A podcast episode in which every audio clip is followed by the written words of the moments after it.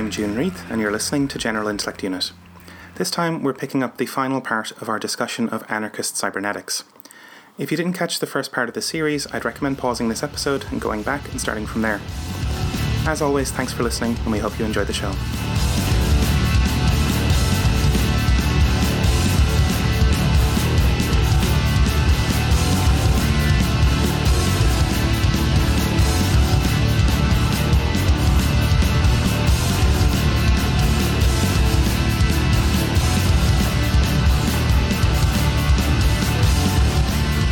Look at we can look at uh, these this list of things that uh, like the, the sort of desiderata, the the things that a good social media platform ought to have.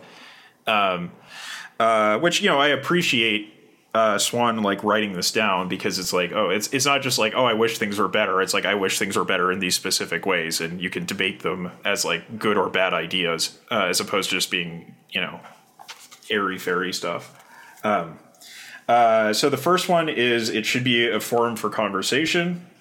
Um, uh, you know, certainly all I think all social media platforms except for like maybe like Instagram would qualify. much. like it's pretty much anything, right? They're all they're all forums for conversation on some level. Uh, maybe he's gesturing more towards the, I guess, the old school sort of forums, like where it was more considered conversational sort of stuff. You know, He even says like Facebook style groups and messenger app groups like WhatsApp could fulfill this core function. So it's kind of like like I think he, just like any many to many platform would have this function. So it's it's like we have plenty of that these days. Um, uh, direct messaging, so is one to one as in addition to many to many. Uh, most social media platforms have this. Um, uh, sharing content with meme or viral potential. Uh, probably all social media platforms have this, right? At this point, I think he's maybe gesturing more towards the like, um, I guess the like function and like re or reblog on Tum- Tumblr, you know, that kind of stuff, where there's like some functionality that helps things. Because I mean, like um, a PHP bulletin board forum post was just a post and didn't have any like any of those kind of viral signals. yes, you could hyperlink to it, and that was it. Yeah, yeah, no, I mean, uh, absolutely. Uh, like, uh, if you're looking at sort of like old online media, there were definitely ones that had this and ones that didn't. But I think at this point, it's ubiquitous. Um, any social platform that's going to be launched these days will have this. Um, uh, you, you could look at like IRC is like another one that wasn't super great for doing this. Because like you, you couldn't link to conversations and stuff like that, but you look at Slack and you can. So you know, yeah. Um, news feeds with curated and user generated content. Um, uh, yeah, I mean, it's like a big question. Like, what is the curation? Like, how does the curation function? How does like what degree does the user have over uh, control does the user have over the curation so like you know this is where a lot of like facebook's really nasty behavior comes in um, public relations function so like you should have like a one to many opportunity to like get a message out there um, uh, which most networks i would say have uh, linking alternative and mainstream platforms. So this was an interesting one. Um, basically, the idea here is that if we make a platform like a, uh, you know, we're going to do a new independent social network, um, and it's not connected into mainstream platforms, uh, then it's just going to be irrelevant, right? Because it's it's just its own little thing. Um, and I actually like had some experience with this kind of functionality on Mastodon um, when uh, there was one of those big exoduses uh, from Twitter where people were like, "We're fed up with this." Um, you know, all, all all the queers are going to to Mastodon or something like that. You know, is- let's let's walk out and do our own thing.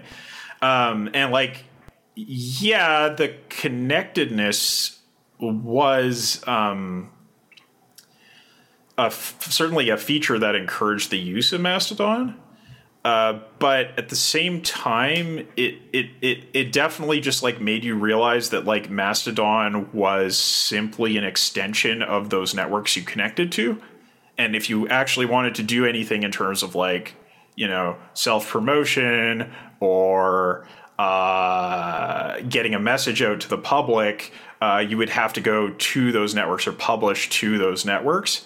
Um, and so inevitably, it just kind of dragged people back across that divide into those networks. Um, uh, so it's it's not like uh, it's not obviously a, a, a, like a fatal flaw for these these like Mastodon to have that, but it is clearly not a solution to like the power of network effects either. Um, yeah, I think that this this point in particular highlights. Um, the kind of huge changes between the early and late internet, right? Like them because if you if you went back and showed this line to somebody in 1997, they'd be like, okay, link, linking between platforms. Do you do you mean just hypertext, like hyperlinks? You know? yeah. Because that's linking between platforms was just how the whole damn thing worked. But now with these platforms, the like the, the substantive linking we're just talking about is really like i want this service to like schedule a job that will push to and like it'll push data to an api on on facebook's end and their their ingestion thing will pull in the json blob and then make a row in a database and stuff which is that's so different like it's it's these black box machines talking to each other not uh, not like pages being linked between the way like the way the way people used to surf the web or whatever is kind of totally gone now with these platforms where like Facebook or whatever is like 80% of all internet traffic or something at this point, you know? Um, but we're so beholden to these things we can't entertain oh yeah, just link to it with hypertext like the like we always used to because that's not actually a viable way for this like substantive linking to, to happen. Yeah, it's it's like the replacement of uh, or the displacement of the significance of hypertext by APIs. Mm-hmm. Yeah, or the replacement of blogs with Facebook. You know, the replacement of blogs with fucking everything. You know, um, huge change. Where it's like, okay, you can interface with this, you know, walled garden that I've built, but you have to do it on my terms and in my language. It would also mean that, like, e- even if you built that bridge, Facebook could just turn off the API keys for you, like, trivially. Yeah. Yeah, whenever they wanted. Yeah. Yeah. Yeah, absolutely. No, no, no question about it. Um, for sure. Uh, because yeah, like I don't expect that like you know uh, Trump could go on Mastodon and then like publish via sock puppet count onto Facebook, and that would be like you know effective in any way. Like I feel like he tried to do that kind of like finagling, and it obviously didn't work. Um, um, uh, so then a, a central resource hub, uh, like basically provide kind of like wiki like information about like self organization, um, how to communicate effectively online, uh, how to organize. Um, I mean, I feel like this is kind of like inherent to the internet that you could do this, but like or to the to the web to the web but i think like they're they're sort of talking about like a, a like a on a portal there would be a link to this stuff that would be prominent and kind of like kind of like a similar way to when you go to like a subreddit and there's like the, the need to know stuff that's on the side. The sidebar. Yeah. I think i think yeah on, on one level like this like a wiki is by now like the most trivial case for like web development like it's the easiest shit to put together but i think wikis are kind of a lost art among the, the, the, the, among the kids, you know, among the millennial, millennials, right? And it, it, it does show up in organizing problems where, like, if all of your shit is happening on Slack, um, it's impossible to like search that or like link back to a previous conversation or to like have um, durable information because it's just this swarm of noise. And and so I think what what he's saying here is like in addition to having the Slack alike channels for discussion, also have wiki pages um, because those are a specialist function. Yeah, or like your Slack needs to have like persistence and pinned notes on the channel or something like that. Um, yeah. So it's more like the affordances of how these things work because it's, it's all it's all putting text on a screen which is pretty trivial but like the affordances of how the text works are kind of important Yeah. Um, the next one is noise and overload filters. So this is kind of like essentially like the function that Facebook has where they have like one person who curates what does and does not get into like the political discourse, but it's more democratically controlled, I think. Um it's it's yeah i guess it, I, I sort of interpret it as being more like client facing that like on on your reading end you would set filters to so that you're not like just drinking from the fire hose um and like I guess, I guess it relates to the next one the overuse and addiction warning systems as well Yeah, I, I, I think this is the the the filtering one is it's just it's a little bit more uh, collective than uh, say like a, uh, setting up a filter individually. Um, because there's like voting mentioned here in terms of like setting things up. Um, uh, then yeah, there's an overuse addiction warning system. So basically, just like you know, uh, similar to the little note you get in a video game saying like you know get up and walk around every 30 minutes or maybe even some games will tell you to do that or like the um uh, after World of Warcraft came out, where they started adding like a, a real time clock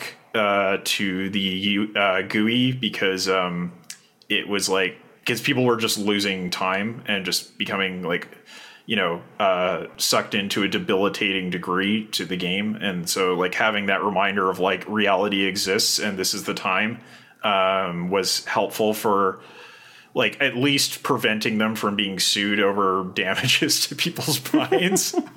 but you know, something along those lines of like, yeah, if you like overstimulate through social media, it's probably not going to be healthy for you. So, um, it like instead of being like basically this is a warning not to be terminally online. Um, um, and this is like I think getting back to a point that uh, Swann makes that um, most organizing is still done offline, and so whatever platform this should be uh, should be like a supplementary thing to offline organizing, as opposed to all your organizing being like Twitter wars. Um, Yeah, yeah, absolutely. That's a refreshing reminder, right? Like from from the author, right? That like this this Twitter shit is not real organizing. This is a sideshow of weirdness. Um, and even in, in this proposed system of like what would a new platform look like, it's explicitly like this is a sidecar to help facilitate real world organizing. This is not the main point. This is not the main point. Exactly. Yeah, exactly. Um, and then we have the General Assembly uh, function. Uh, so similar to the General Assembly in Occupy. Um, like formulating grand strategy and maybe strategy through a, a General Assembly. I have a very hard time imagining how this could happen. Like the the closest thing I can think of is like the way that um, like Enspiral was set up, kind of like it, it, it couldn't be like immediate. Like there's Twitch chat with like three million people in there, and they're all trying to talk. That's never to work. Uh, you can't have like a progressive stack with like uh, consensus voting requirements with like you know Twitch chat. Uh, that that's just never going to work. But like I can kind of see like a some sort of mediated um, uh, or staged kind of discussion platform. Yeah, I mean something like this integration, but done online. But then, like I don't know, having spent the last year and a bit more online than ever and doing more Zoom calls and shit like that, that's that stuff's fucking exhausting and horrible. So I am not totally optimistic about the capacities for like very important organizing to be carried out in like six hour long Zoom calls. Zoom calls with millions of people in them.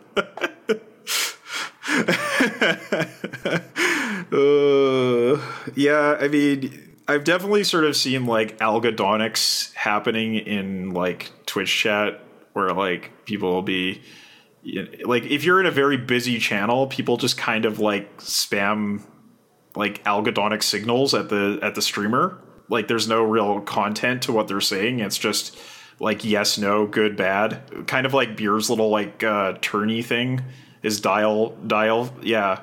Uh, so like I think that like that exists to a degree, but it's clearly very far from consensus decision making.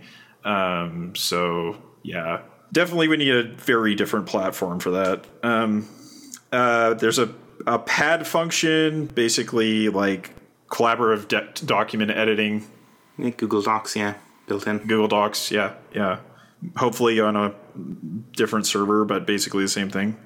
Um, memory narrative. Uh, so this is getting uh, back to the um, sort of problem you were identifying with uh, uh, Slack, where things are very ephemeral. Um, and just like like having more of a retention of memory so that things could be referred back to and it wouldn't just be like you know whatever the hot take of the day is um, mm-hmm. like do you ever do that thing where you, you log on to twitter and you're like something happened but i can't tell what i just i have no idea what's going on yeah yeah yeah definitely it's like like it's like it's definitely like walking into a room and there's a whole bunch of shit going on you're like what is going on it's like I, I needed to be here for the start of this clearly. Yeah. yeah. but there's there's no one to ask what is going on, so like you have to like piece it together through like the context of discussion. Uh, or or go to a YouTube uh, YouTube drama channel to to to learn what is the drama of the day. that's the archive, right? Yeah, it's the yeah, that's the archive. Yeah. Um, uh, file sharing and knowledge exchange, like basically I guess just not locked down by draconian restrictions. Um, in in my head, that goes in with the wikis. Basically, is that like those are kind of similar concerns? Um, file storage attached to wikis. Yeah. Yeah, it's like uh, one of those like PDF repositories that are out there. Um, uh, procrastination. so it has to have procrastination.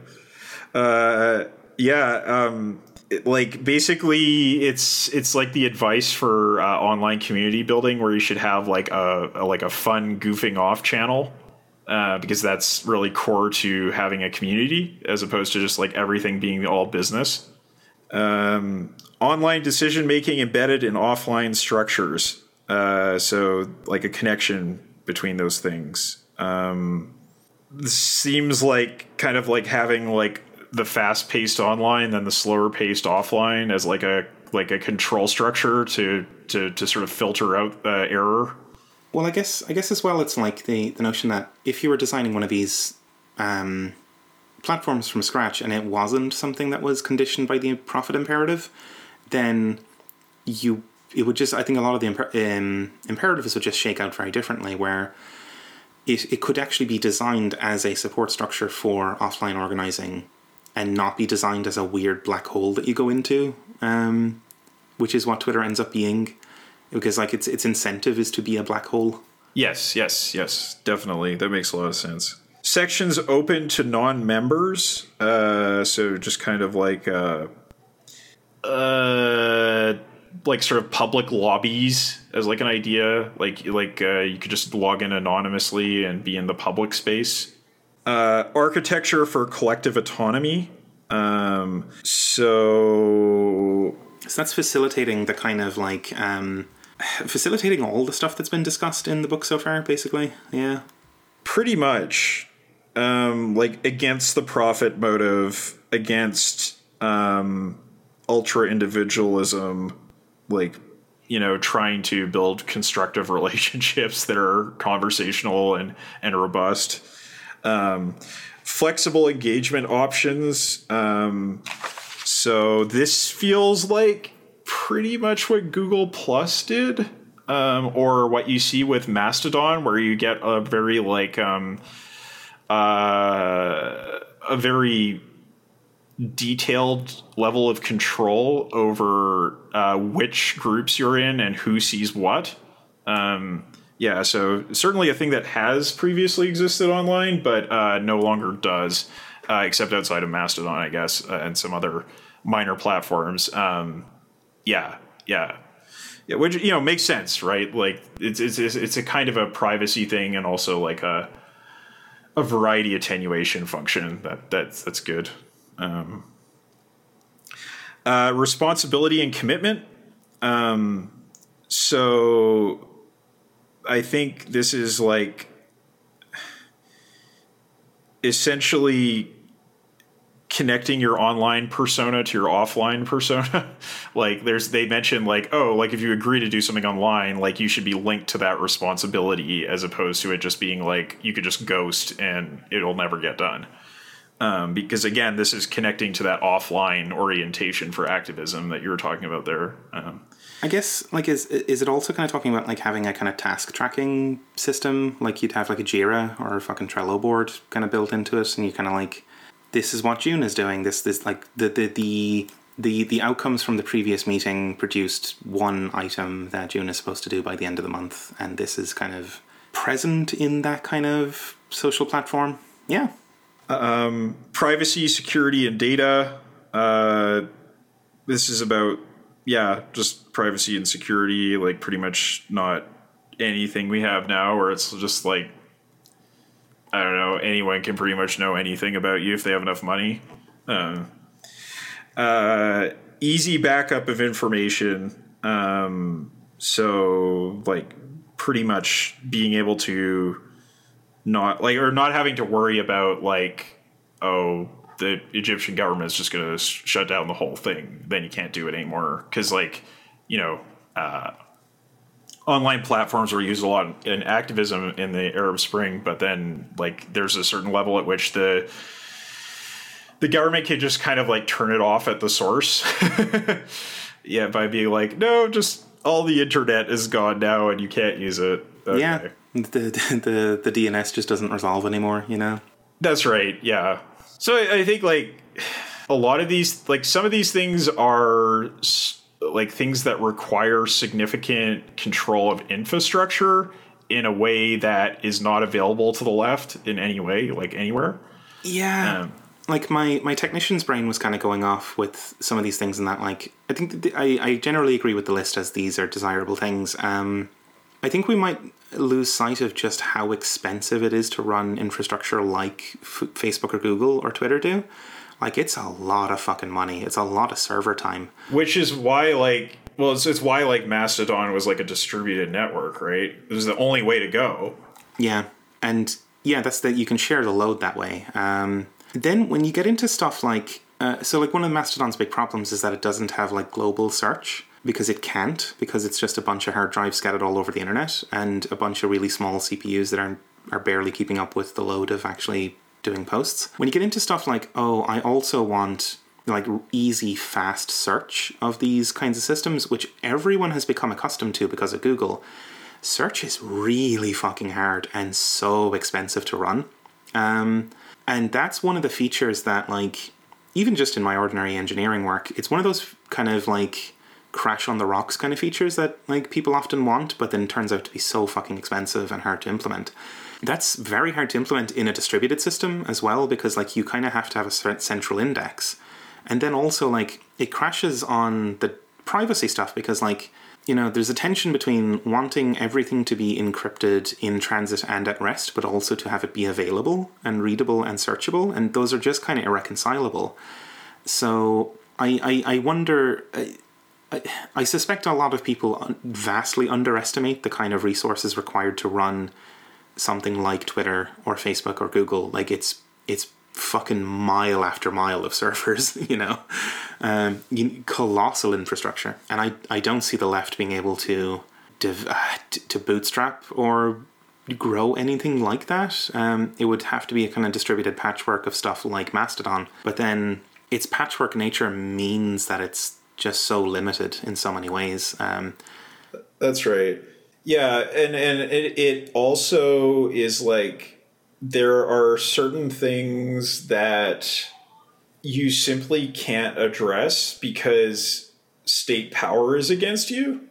So like like the internet is built to be a distributed system that can like fail gracefully, right? Like on on on a node per node level. Uh, it's it's meant to be quite durable but it's still actually quite hierarchical and it's it's really fairly easy for the state if they if if the state can properly identify a threat it's fairly easy for them to shut it down or to um, or to take drastic measures and just do like a like scorched earth approach to shutting it down.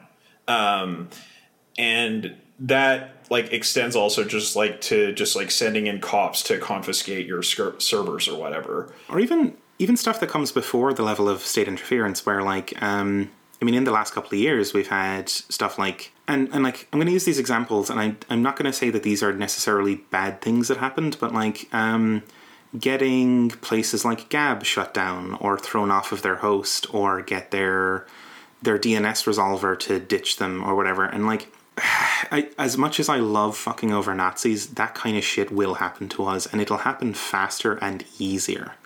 All the all the all the groundwork has been put in place. And so, like, you try to you try to bootstrap uh, one of these networks, and just like the U.S. government might not even need to go tell Amazon to turn off your servers. Amazon might just do it, you know? Yeah, yeah, yeah, yeah, yeah, yeah, yeah, yeah. And block your accounts, and suddenly you don't have a domain name, you don't have IP addresses, you don't have servers, you don't have storage, you don't have compute, you don't have anything. Um, well, and I think a lot of the um, a lot of approach to these questions is in like on the left is informed by um, our extreme weakness. So, like, essentially, we have like no immediate prospect of owning our own network, and we're just going to be operating on capitalist networks, and um, we're not really considered to be enough of a threat by the state or these corporations to shut down most of the time. I mean, we've seen exceptions to that and among our friends and whatnot, you know, like having their Facebook taken down, um, even though it, like because it's a it's a platform for left communication. Um, but uh, like it's kind of like, oh well, we've lost all this ground already, so why don't we just take it from the enemy?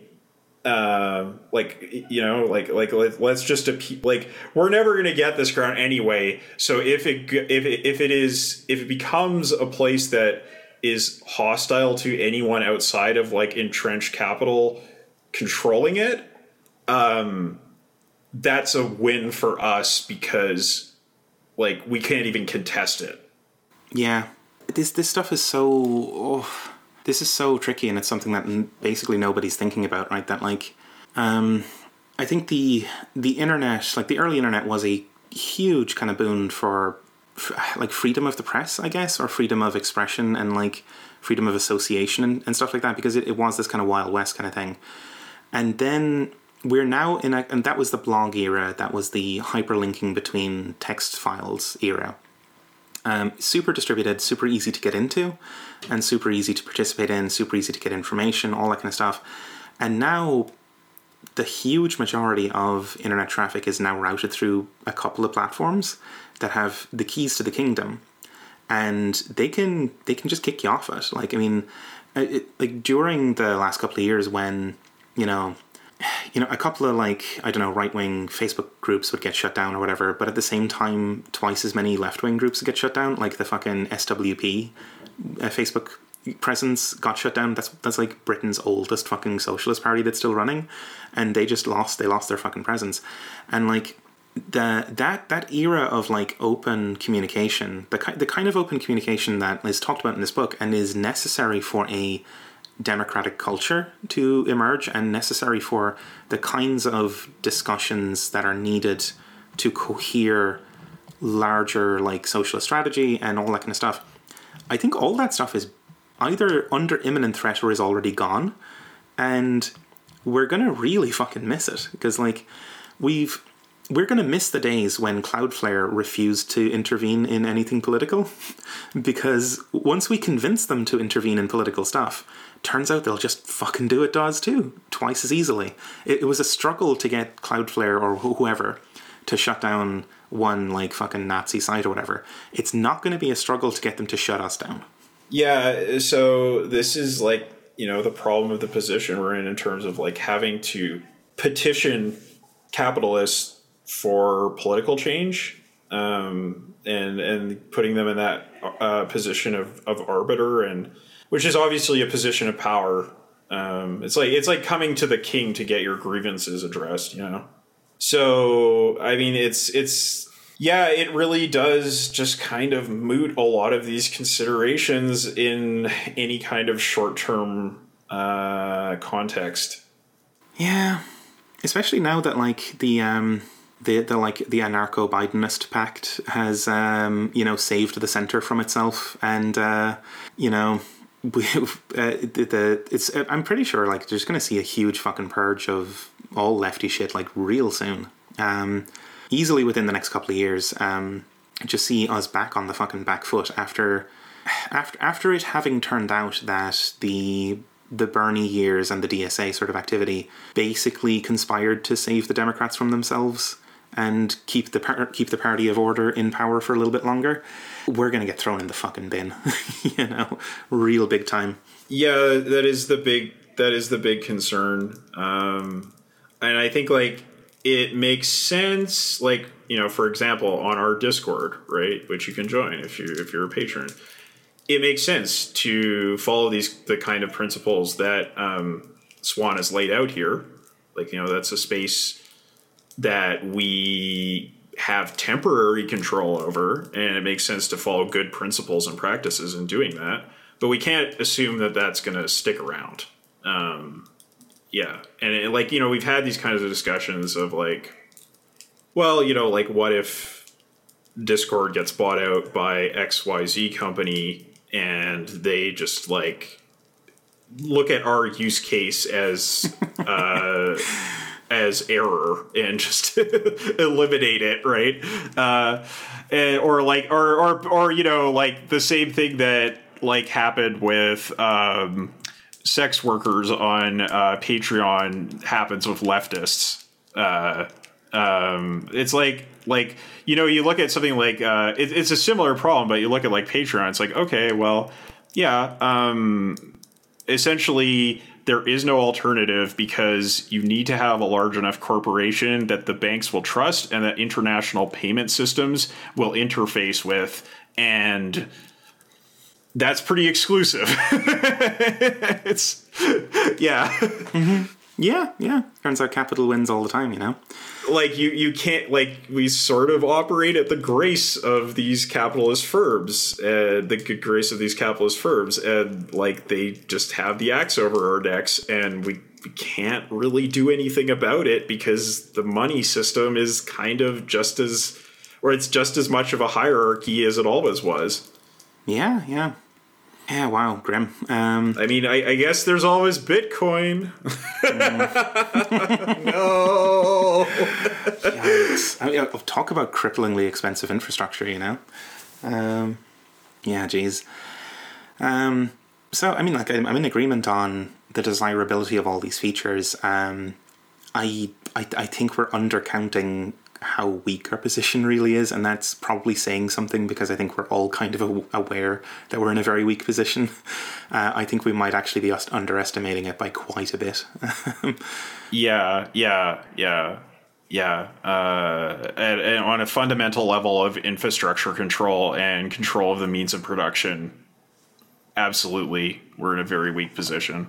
Yeah. God, I, I think I had a I had a sort of thing in my head earlier that like um uh the thing I was thinking of is like I, I was thinking to myself that um the Occupy movement kind of gave a second wind to the Californian ideology in a way, um, and I kind of wonder if we're the wind has died down for a second time again, you know, um, and we're going to start seeing more of the headwinds. Um, Yeah, it was like when we were talking to uh, Wendy Liu about the uh, uh, techlash uh, phenomenon and that whole sort of thing. Because um yeah i don't know the, the, that that kind of californian ideology thing of like the enthusiasm for the open networks of the internet and all that kind of stuff it was it was kind of a spook back then and the second wind of it might be similarly illusory you know in some ways i don't know uh, it's um need to do more thinking on that one Yeah, for sure. Um, it's sort of like this question of like I guess these these these platform holders have their own kind of pink noise that they're looking for, where there's a there's a sufficient um, degree of variety in online conversations that's going to drive engagement and therefore get them data. Um, and so they don't want to go so hard that they alienate people from using the platforms. Uh, but they also need to like worry about their like PR, state interference, their own personal political views, um, all that kind of stuff. Uh, so like they're really like trying to balance that level of variety, and we're sort of like at the mercy of them considering our discourse being like acceptable enough to uh, include in that like pink noise zone. Yeah, yeah, I guess so. I it, it, it points back to probably what what uh, the author is trying to get at that like organizing has to be offline first. Um, we really can't afford to lean on these crutches too much because they'll they'll fucking snap right out from under us. Yeah, I- indeed. Um, yeah, I mean, you you look at the history of like censorship and like revolutionary situations, and there's often cases where like the degree of uh, foment will just like overwhelm the system, um, and like the censorship just can't keep up. And like I could see that happening, you know, in the future, no no question. Um, it, it's just uh, whether sustained presences in these platforms is going to be ongoing. I'm not so sure about that. Um, Well, I guess like the, the thing is that like the um, the workers' movement had a real presence outside of the newspapers. You know, like the circulating pamphlets.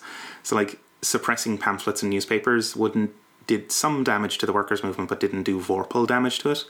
Whereas if we're just organizing on Twitter and Facebook, like that's uh, that's the end. Like, and that gets taken away. That's the end of it.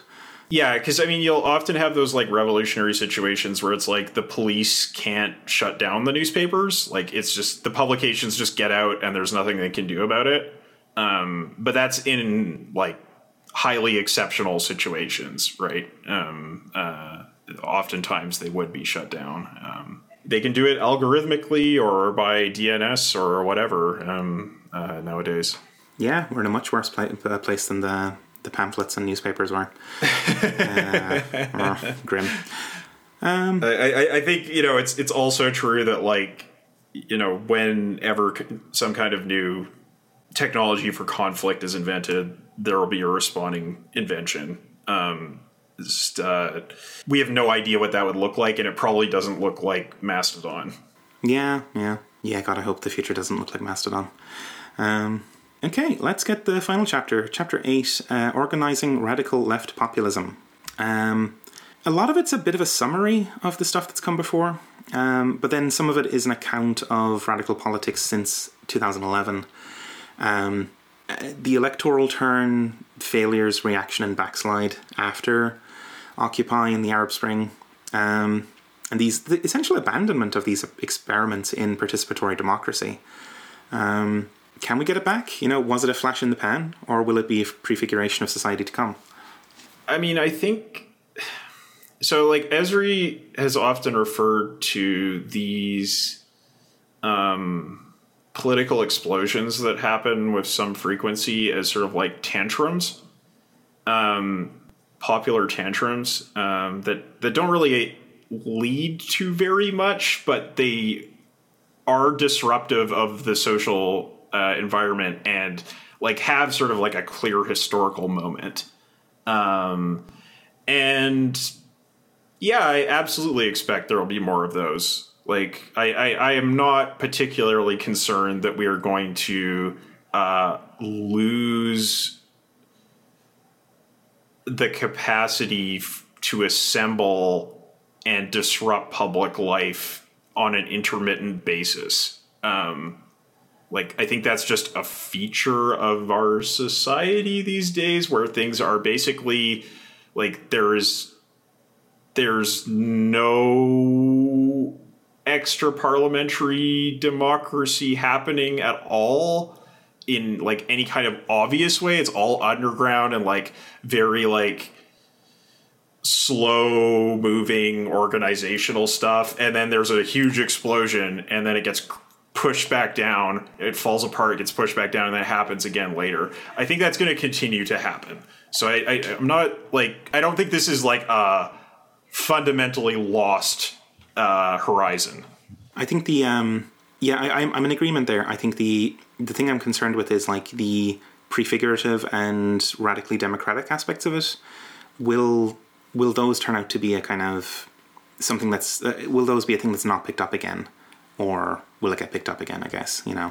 Um, I would, I guess, I would say I'm, I'm, cautiously optimistic about that. Like, I think, I think, I think so much of what Occupy was was like similar to previous public outbursts. It's just it had like some very particular organizational forms that distinguished it. And like it's I guess like I, I, see a lot of continuity leading into Occupy, even though it does have its own peculiarities. And so I think that there's just something about revolutionary moments that will open up that space. And um, I, I think that before it gets recuperated, that space is kind of always there. And at least these ideas, I think, are like, while they're largely discredited in sort of left circles, I feel like left strategies, they they kind of like come around in circles too. like it, it, like it's there's never like a definitive last word on what the right way to organize is. Um, uh, so I, I, I, again, I still feel kind of optimistic that at least something like Occupy could happen again. Whether we're talking about like moving from there into uh, overcoming capitalism, that's like obviously a much less likely thing to happen. Um, but it, it could. yeah. Yeah, yeah. Um, yeah, I'm also cautiously optimistic. I I hope that whatever comes next preserves um, these good elements: the, the the participatory democracy, the self organization, the prefiguration. I I hope it doesn't end up that like Occupy is like I don't know the Diggers or something from you know the English mm. Civil War, where it's like a weird historical anomaly that like is rapidly forgotten and then rediscovered centuries later. You know, um, yeah, that'd be a shame. Yeah, definitely. That's the thing I'm kind of thinking yeah. about there, right? Um, right. Yeah, for sure, for sure. But um, the question then turns to like, um, given the electoral turn, um, how to resolve like how do we keep this commitment to participatory democracy given that context, given that everything has shifted kind of rightward in, in the left spectrum, everything has shifted rightward into kind of electoralism and um, this sort of stuff. I think that the the it's also shifted away from electoralism at this moment. I think I feel like like I don't know if we're on the backswing, but I think we could go towards author- authoritarianism or more of a kind of um, uh, a, a, participatory form like this. Uh, I, I, think that it's. I would just say that the momentum towards funneling into Labor or the Democratic Party or the SPD or whatever is, I think, ebbing considerably at this moment. Um, I think that it's like you know they're like really far into the recuperation stage at this point, and it's kind of like. Um, I, I don't think people are. I don't think young activists are going to be looking at that and saying that's obviously the way forward. Yeah, it, it's it's a strange moment where the center has kind of won the day, um, but but you're quite right that like there's there's an even more palpable disgust at that kind of stuff. Uh, it, it's kind of like you know after the sort of um, the surge of the civil rights movement uh, and you had like all of these like black mayors getting elected in America, or um, you know people getting elected to like um, black caucuses in, in Congress. Um, um afterwards, they were you know heavily recuperated, and like um, they didn't go away, but like they also didn't they didn't have the same the same purchase in the public imagination afterwards. Um, Hmm. Yeah. So the the author brings up kind of two key issues that need to be addressed. Um, in quoting, uh, first, how can anarchist prefigurative politics sit side by side with the new left wing populism of this electoral turn? Second, what does this mean for how political institutions are structured?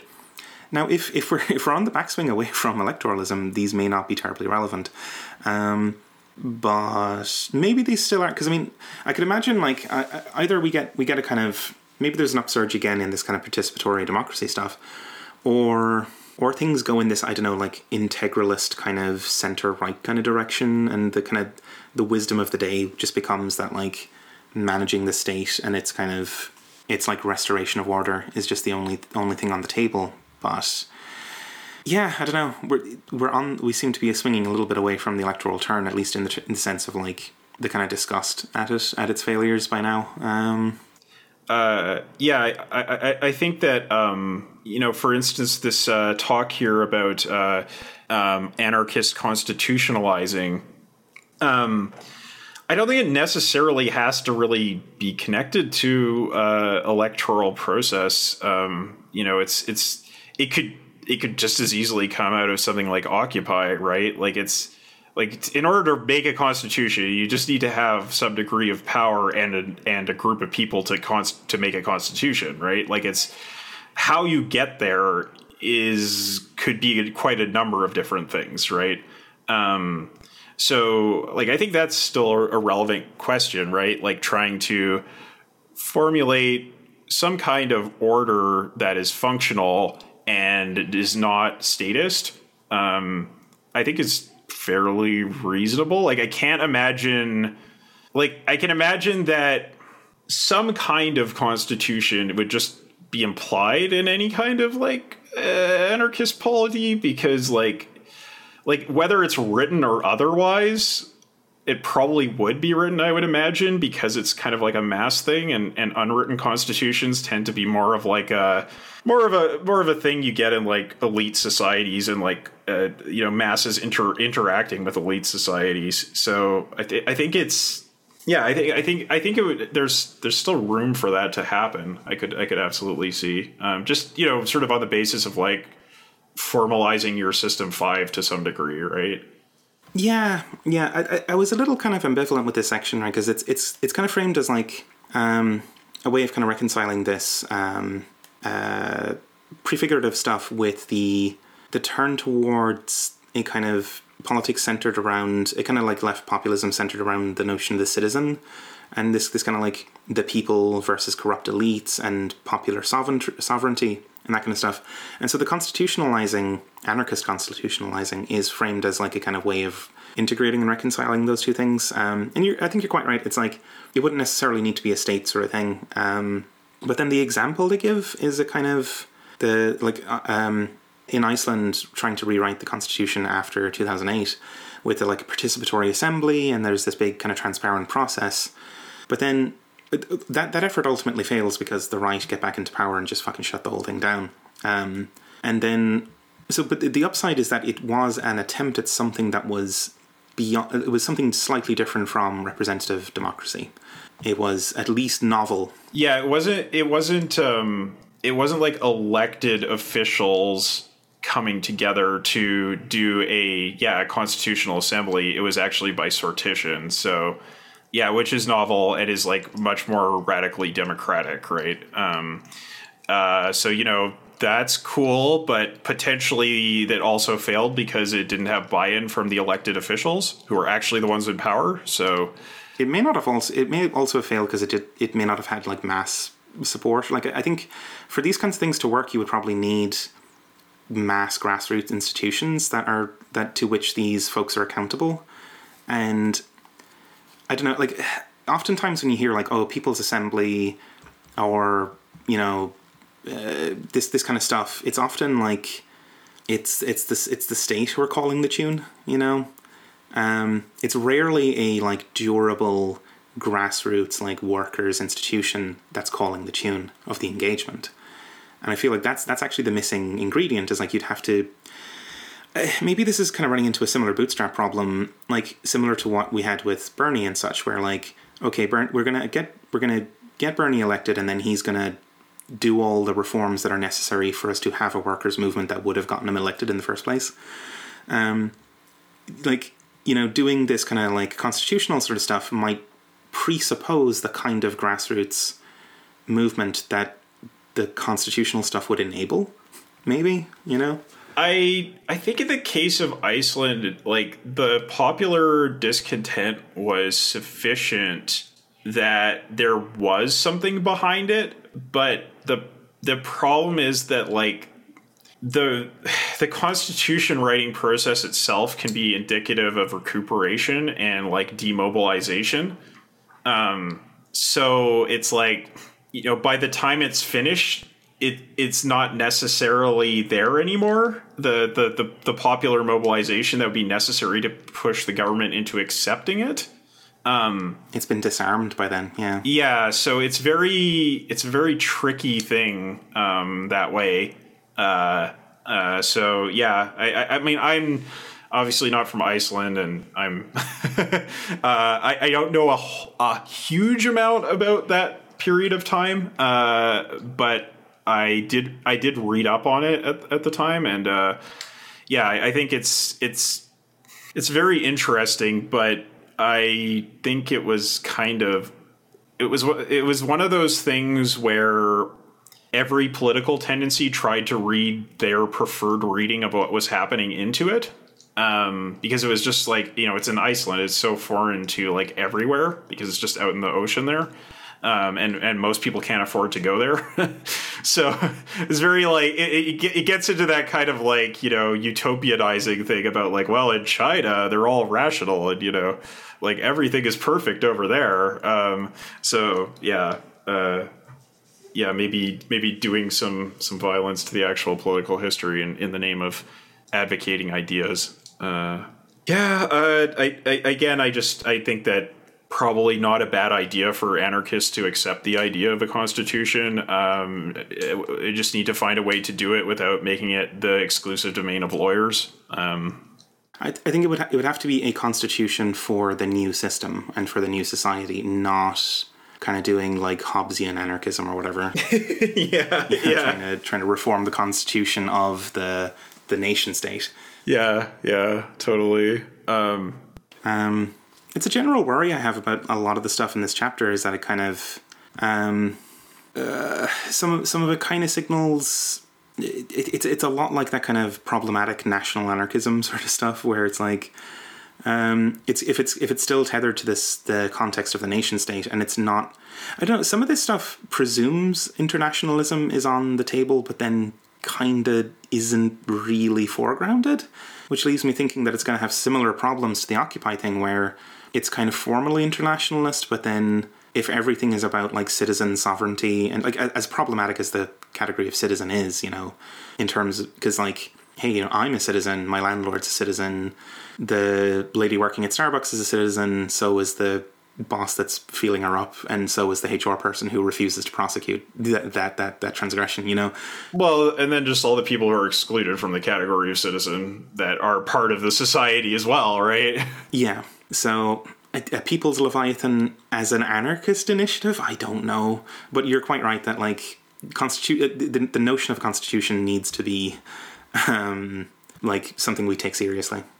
Yeah, yeah, and I, I think that um, like uh, in terms of all of the sort of prescriptions or, or, examples or readings in in this in this chapter, a lot of them I think really undermine the sort of like militantly or like I don't know, just the strongly partisan anarchist bent of the the framing of the book or the identity of the book like that it's like actually a lot of this stuff can kind of be read as transitional more than prefigurative and like it's probably more in a kind of gray zone uh, than this like purist sort of uh, conception of of, of uh, politics there's a phrase that keeps recurring here in this chapter, and it's within and against the state. And it's often a quote from John McDonnell, which I'm sure is a, a phrase ever, a lot of people have uttered. That's Marxist. It's Marxist. I'm sorry, but yeah, it, it's like yeah, this is like a like there in when it kind of comes to making prescriptions. There's a lot of concessions to sort of Marxist arguments here. Um, Yeah. Like reforming the state from within and all that kind of transitional stuff, all that kind of like consequentialist stuff that's not entirely imminent, it's not entirely prefigurative, but it's like doing a process that would dissolve the state and get us somewhere else. Yeah, that's straight up classic Marxism. Yeah. Yeah, in in the sense that like Marx was never like entirely in or entirely out uh, on these questions, and like you know he he recognized that like like okay, so like first of all, the thing that many many many people, including Marxists, get wrong about Marx is that Marx was not in favor of the state at all. He wanted it gone. Um, and it was a question of how to do that, not whether to do that. It, in, in, terms of the uh, whether to do that, he was in debate with Lassalle, and Lassalle's arguments generally won the day, which is why we we associate Marxism with a position that Marx definitely did not hold himself. And so, you know, when we look at what Marx actually thought, this kind of like gray zone, like, well, it's it's actually like, you know, maybe we can wither the state from within in these like various different ways, and like, you know, all that kind of stuff. Like, it seems a lot more similar than different and like i don't think we're very well served by dividing this up into like uh, a marxism versus anarchism question um yeah maybe we need to be uh, maybe we need to be looking at Kautsky cybernetics, you know, or something like that. If this is where we're going. Well, it's just it's it's just like okay, like we're against the state. We like we accept that, but like maybe not like everything is going to be prefigurative because you kind of get into a um like you sort of end up putting yourself in a monad when when like you uh when you take that that uh, stance to the extreme where it's sort of like I, I just need to shut myself off from the rest of the world so that I can exist in the future now. Um, I need to be pure. Yeah. Yeah, yeah, it, yeah. It's it's a kind of um, it's a kind of purity politics that isn't necessarily bad, but if you, yeah, if you if you take it to a, a point of like you know, essentially we're going to have prefigurative practices and we're just going to ignore our connections to the environment. You've like really fundamentally dropped like core cybernetic tenets about like you are an organism in an environment and that is like fundamentally important um, to your existence. It's not like this book tends to downplay that environmental side of things. Um, and and I can understand that because if you look at the VSM, it sort of does something similar, but it's it's always calling back to the fact that like this is all oriented towards existence in an environment. Um, and that's like super important and kind of requires that the answers we come up with are not uh, purely about like creating an isolated utopia in which like we can gestate a new world, um, but actually like exist in our environment and not just get crushed. Does that, that aspect of of anarch, uh, anarchist kind of thought seems to have an extremely like rationalist kind of bent to it, right? Where you just kind of conjure the thing entirely in your head, right? And it's it's all values that are totally separate from from context. Yeah, or it just it has like a very like long lineage in socialism. This idea of like we will go somewhere where there aren't many people and build a example of utopia. Um, and it's you know obviously something that ex nihilo. You're just gonna just gonna conjure it out of the air. Yeah. Yeah, these like utopian communities, um, and like obviously that was something that Marx and Engels argued very strongly against. Um, but I guess like yeah, like making utopian communities in the middle of major metropoles isn't sufficient. Um, even if they follow they follow the structure of the VSM, but don't have the environmental orientation of the VSM, um, because it's like ultimately survival of these things matters and principles of these things matter. Like the system five matters, but also all the other systems matter. Yeah, yeah. It's um it's it's it's one of the core things from cybernetics, right? Like the world is sticky and you are involved with it.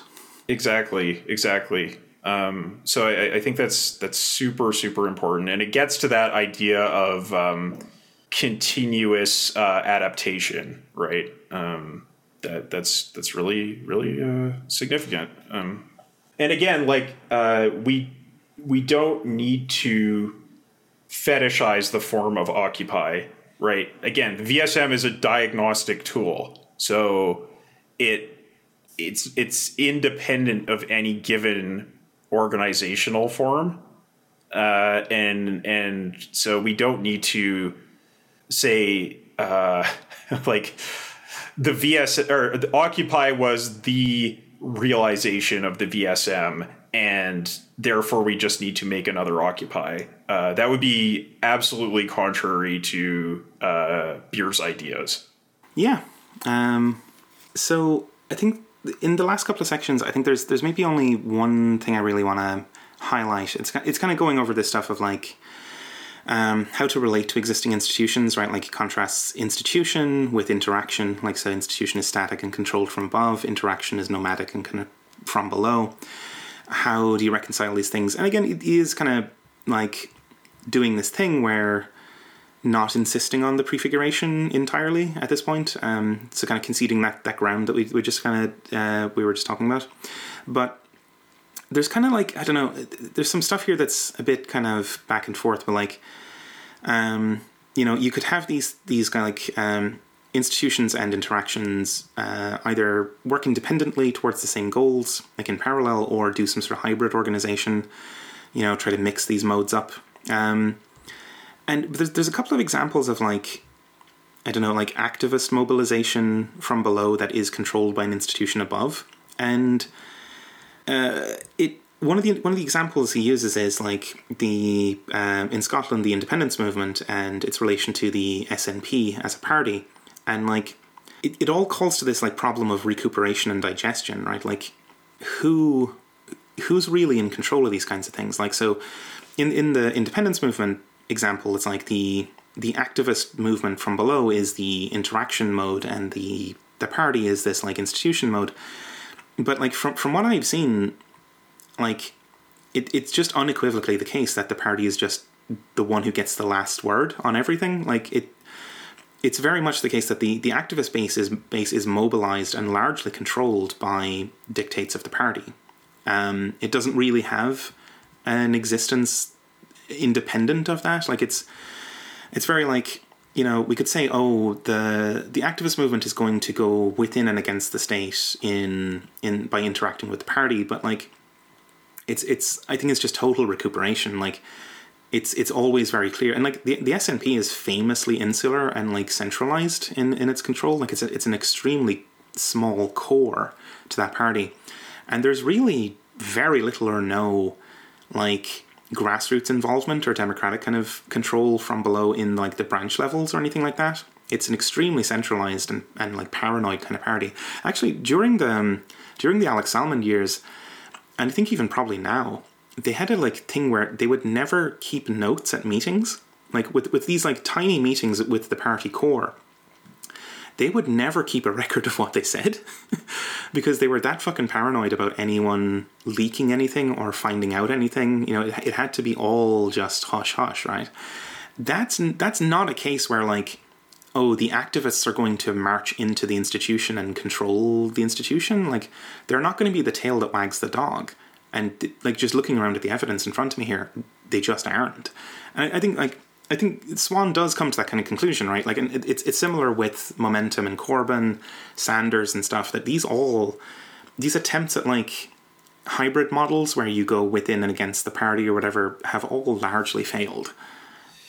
Yeah, I, I think that in the case of um, the SNP, especially, you know, it's like that's that's very much a case where. Um, there is a structural hierarchy that maps onto the the functional hierarchy, right? Where like the system three, four, five are all controlled by a small number of people.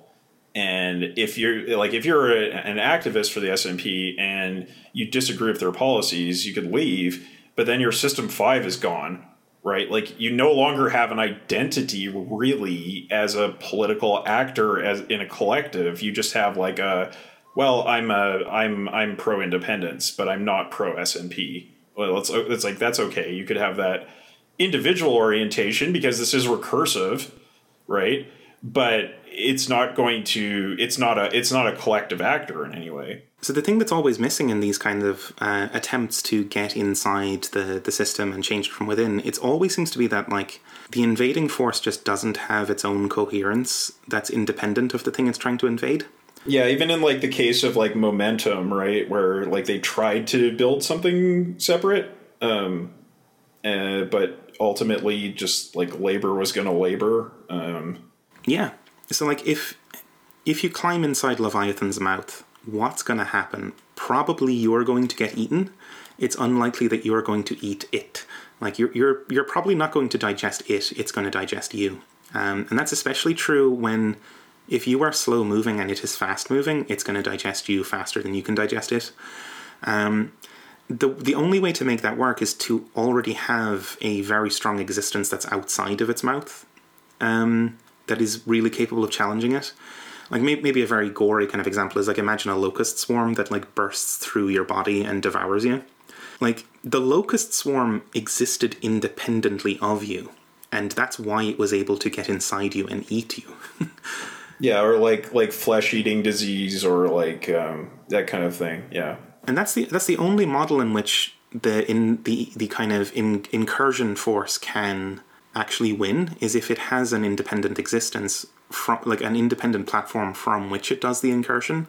Um, if if your platform is internal to the thing you're trying to invade, it's it's not your platform. It's it's the platform's platform. Um, and so that's the that's the big sticking point, right? It's it's I'm always going to put down the bet of like who's going to digest who first. Um, and in, in all of these examples, it's going to be the state or the institution will dis- digest the movement first. Because the movements don't have their own independent existence with their own independent systems four, five, three. And, and thus they're not actually a challenge to it, really. Yeah, it's more of a like, oftentimes you see with this stuff, it's more that it's a, um, it's more of like an adaptation of the system. Mm-hmm. Uh, like, like, well, like the DSA, right? Because the, the DSA is an outgrowth of the Democrats. It's it's not an independent thing that's incursion in doing an incursion into the Democrats. It is a thing that originated in the ranks of the Democrats, right?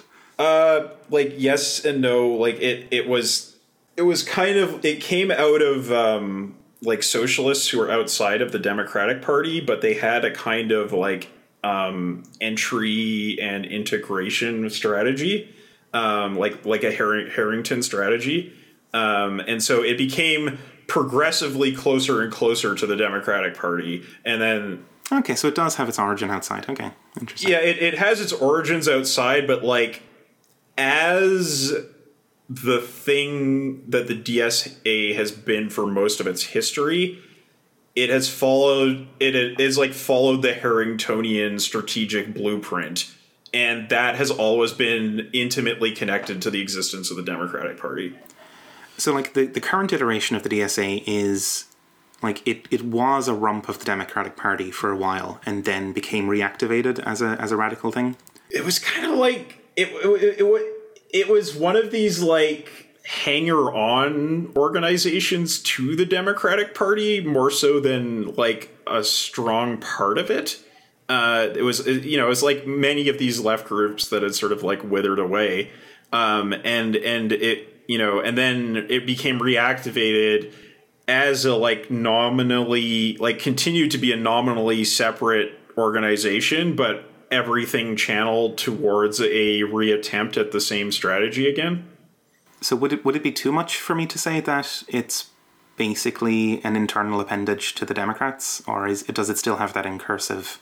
No, no, I think I think I think that's accurate. It's just like you have to like I guess you have to like see the Democrats as like being quite a porous thing.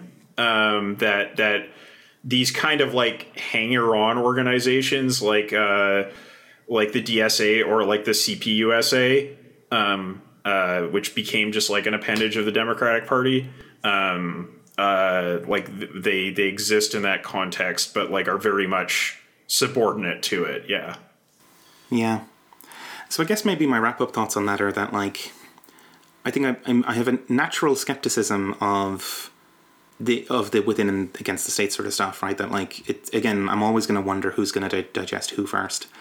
However, we're not exactly in a strong position to insist on any other strategy, like as well. So uh, part of what the author here is calling for is a kind of reassessment of where we are, reassessment for anarchists to reassess their kind of attitude towards these things as well. So yeah, maybe in the immediate horizon, these kinds of attempted incursions are the only thing that's feasible, and maybe we can just organize them better so that they do have better independent bases and more viability of their own. That might be the only horizon that's available to us for now. Yeah, I mean, because I think the when I think about like okay, you know, this kind of like gray zone strategy of like um, within the state um, approach, like like I can imagine an approach of withering state institutions not all at once, but progressively.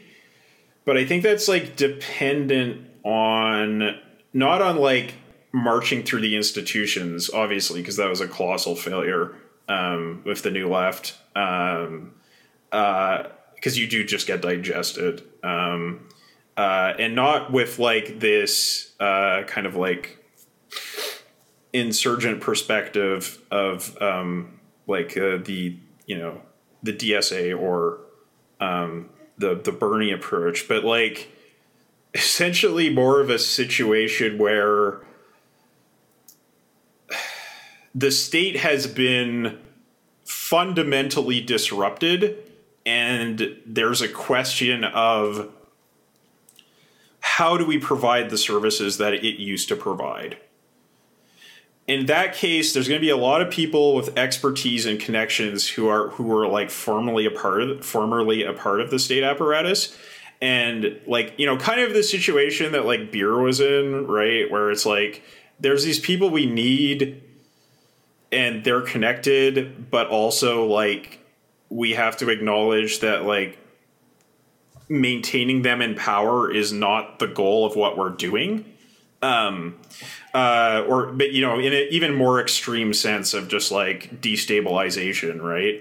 Um, and, and and at that point, like I think there's this kind of yeah, like digestive question from a position of advantage that still comes into it in terms of like you know like how do we um say like provide public safety without a police department although like the city has been built with assumptions about policing that uh, are still legacies that exist? Or you know how are we going to um, run a welfare system or a medical system uh, without the, the the the the state guaranteeing it um, through like tax taxation at gunpoint, right? Um, like these kinds of questions are like really meaningful in any kind of revolutionary transition, and like in a large, in many cases, it often like ends up falling back to let's just do what was done before, but with like a red coat of paint on top. Um, and uh, I think that in terms of addressing that question, um, this idea of like not everything at once, but like a withering through a sort of progressive digestive process um, could be uh, useful. I just I just don't think it's like you go in from an inferior position and then expect to eat the system from within uh, necessarily. Yeah. Yeah, totally right. That I really I really love that that framing, right? Because yeah, you, you can't expect to win from a losing position. Um, but especially as we look at like climate change and all this kind of shit bearing down on us, if the state starts to crumble, I mean, which it would not, you know, everything seems to be crumbling these days. A federal distributed network of mutual aid kind of cells or whatever could like kind of digest and absorb the flakes of the state that flake off, you know, as it crumbles. Yeah, yeah. It's like what's the sort of vestigial forms, right? Um, I mean, like Varn often says that like yeah there's many states in the american midwest where like there isn't really a state like like like the government the government is incredibly weak and even their ability to use force is quite limited um like like compared to the population at large so like I think there probably already are places in like America where like the state is falling apart, like at a at a, at a very deep level, and not just like a like oh services are bad kind of way, but like this kind of exists in name only sort of situation. uh, mm-hmm. Yeah, yeah. And you notice that the roads are impassable, you know, and yeah, like you can't really expect to go to the government for anything in terms of organization, but also like you don't really expect them to be able to keep people in line either.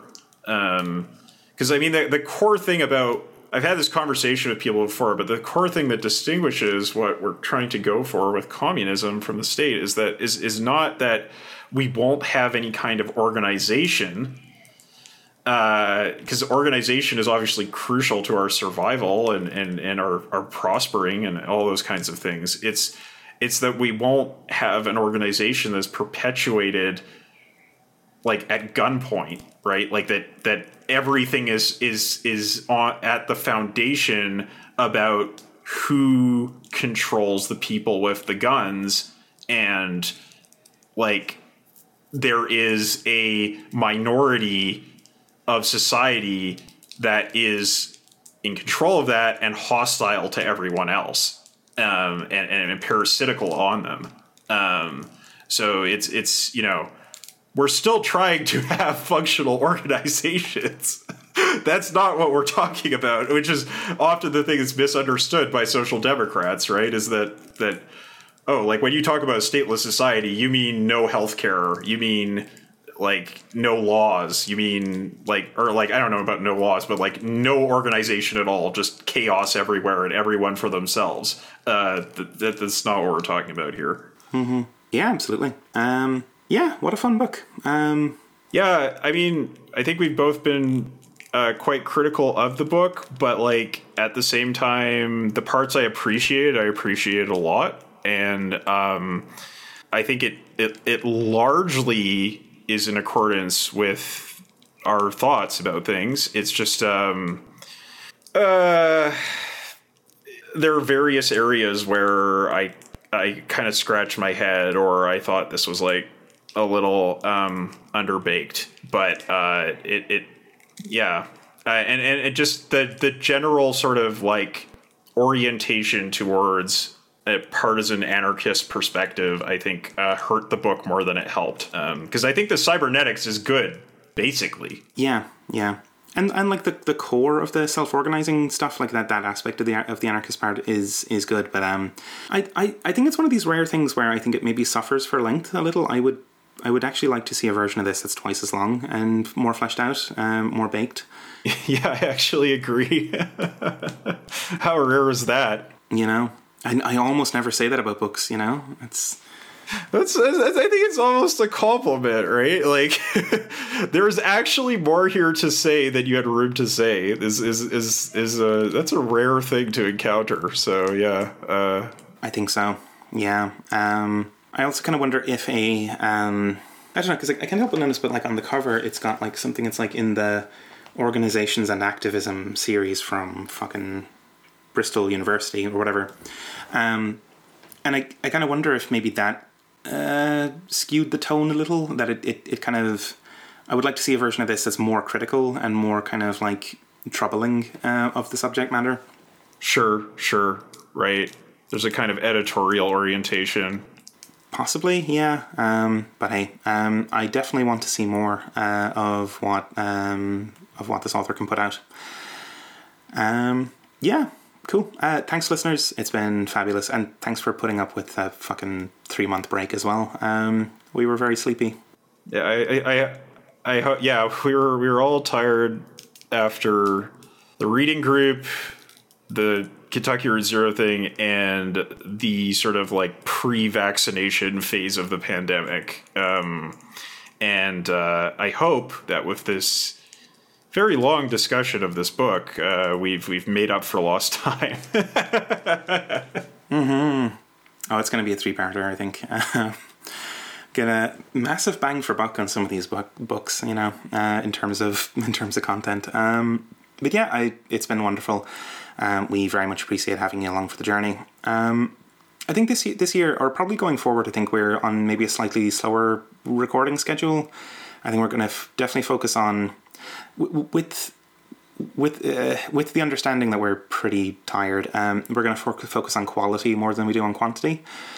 But if each of these sit down sessions turns into like a four hours of tape and three episodes or whatever, it's, it's not maybe won't be that much of a slowdown in releases. So um, that may be fine. I think it'll be similar, just not with the reading group on top of everything else, um, and maybe spacing out the really big projects that we take on. Yeah, like I mean, if if we do entropy of capitalism, we're going to take a couple of months to record that in multiple sessions rather than trying to bomb it all in one go. So that's you know, which would be which would end up being better better content. So um, that's all good. We also know what our next reading is going to be. Uh, if people would like to check that out, um, the book is called uh, Science, Strategy, and War uh, The Strategic Theory of John Boyd uh, by Frans Osinga. Uh, so, not a widely available book. Um, but essentially, we wanted to talk about Boyd in a little bit more detail than is covered in this book, um, in Anarchist Cybernetics. Um, uh, although we we definitely appreciated like mapping the VSM onto Boyd was super cool. Um, uh, and uh, yeah, so if you can find that one way or another, you're certainly welcome to read along. We'll be reading chapter six from there, uh, and chapter six only. So uh, should be quite. Uh, it's a it's a long chapter, but it should be fairly easy to uh, to get through. Um, and we're we will be joined by C. Derek Varn for that one. Um, looking forward to that. That'll be good fun. You know. Um, yeah, and we've been threatening to do Boyd for a while, so we're finally getting around to it, which is very good. yes. Um, yeah, I'm looking forward to that one. Yeah, uh, getting to that orient, uh, sorry, that uh, that uh, environmental orientation we were talking about. Yeah, Mm-hmm. He's he's super all about that orientation. He's like, uh, yeah, it's a fascinating it's a, fascinating theory because it's um, the whole observation and orientation parts of the loop are just like you know make make yourself be made of eyes. You know, is is a very big thing in, in Boyd. yes, like soup hyper sensitive and hyper aware of the environment is a, is a big thing. yes, oh, absolutely, absolutely. Yeah, fun. Um, but while you wait for that one, you can follow us on Twitter at GIUnitPod. Uh, we're on Facebook. Uh, we're on all the podcast apps, so like, rate, and subscribe. Do all that kind of stuff. Um, you can go to patreon.com slash general intellect unit, give us a couple of bucks a month, and get on the community Discord and help support us. Um, keep the lights on, you know, all that kind of good stuff. Um, and this show is part of the Emancipation Network, the, the, the network we've been referring to throughout this whole recording. Um, it's a uh, Marxist podcast network and research collective. Um, so go and check out our sister shows. Um, what the fuck are they? I've, I for, it's been months. I haven't, I haven't written any of this down. Um, Swampside Chats, Jumpsuit Utopia, Mortal Science, Var- Varn Vlog, and From Alpha to Omega. Uh, that is all. Yes, Did, yeah, I didn't forget anyone. and General Intellect, you the one you're listening to now. You're already listening. It's fine. Um, they're all fantastic. So uh, yeah, give them a listen and uh, and see what's going on. Yeah, um, yeah. Thanks again, listeners. It's been great, and we'll catch you again in uh, a couple of weeks. Bye bye. Bye.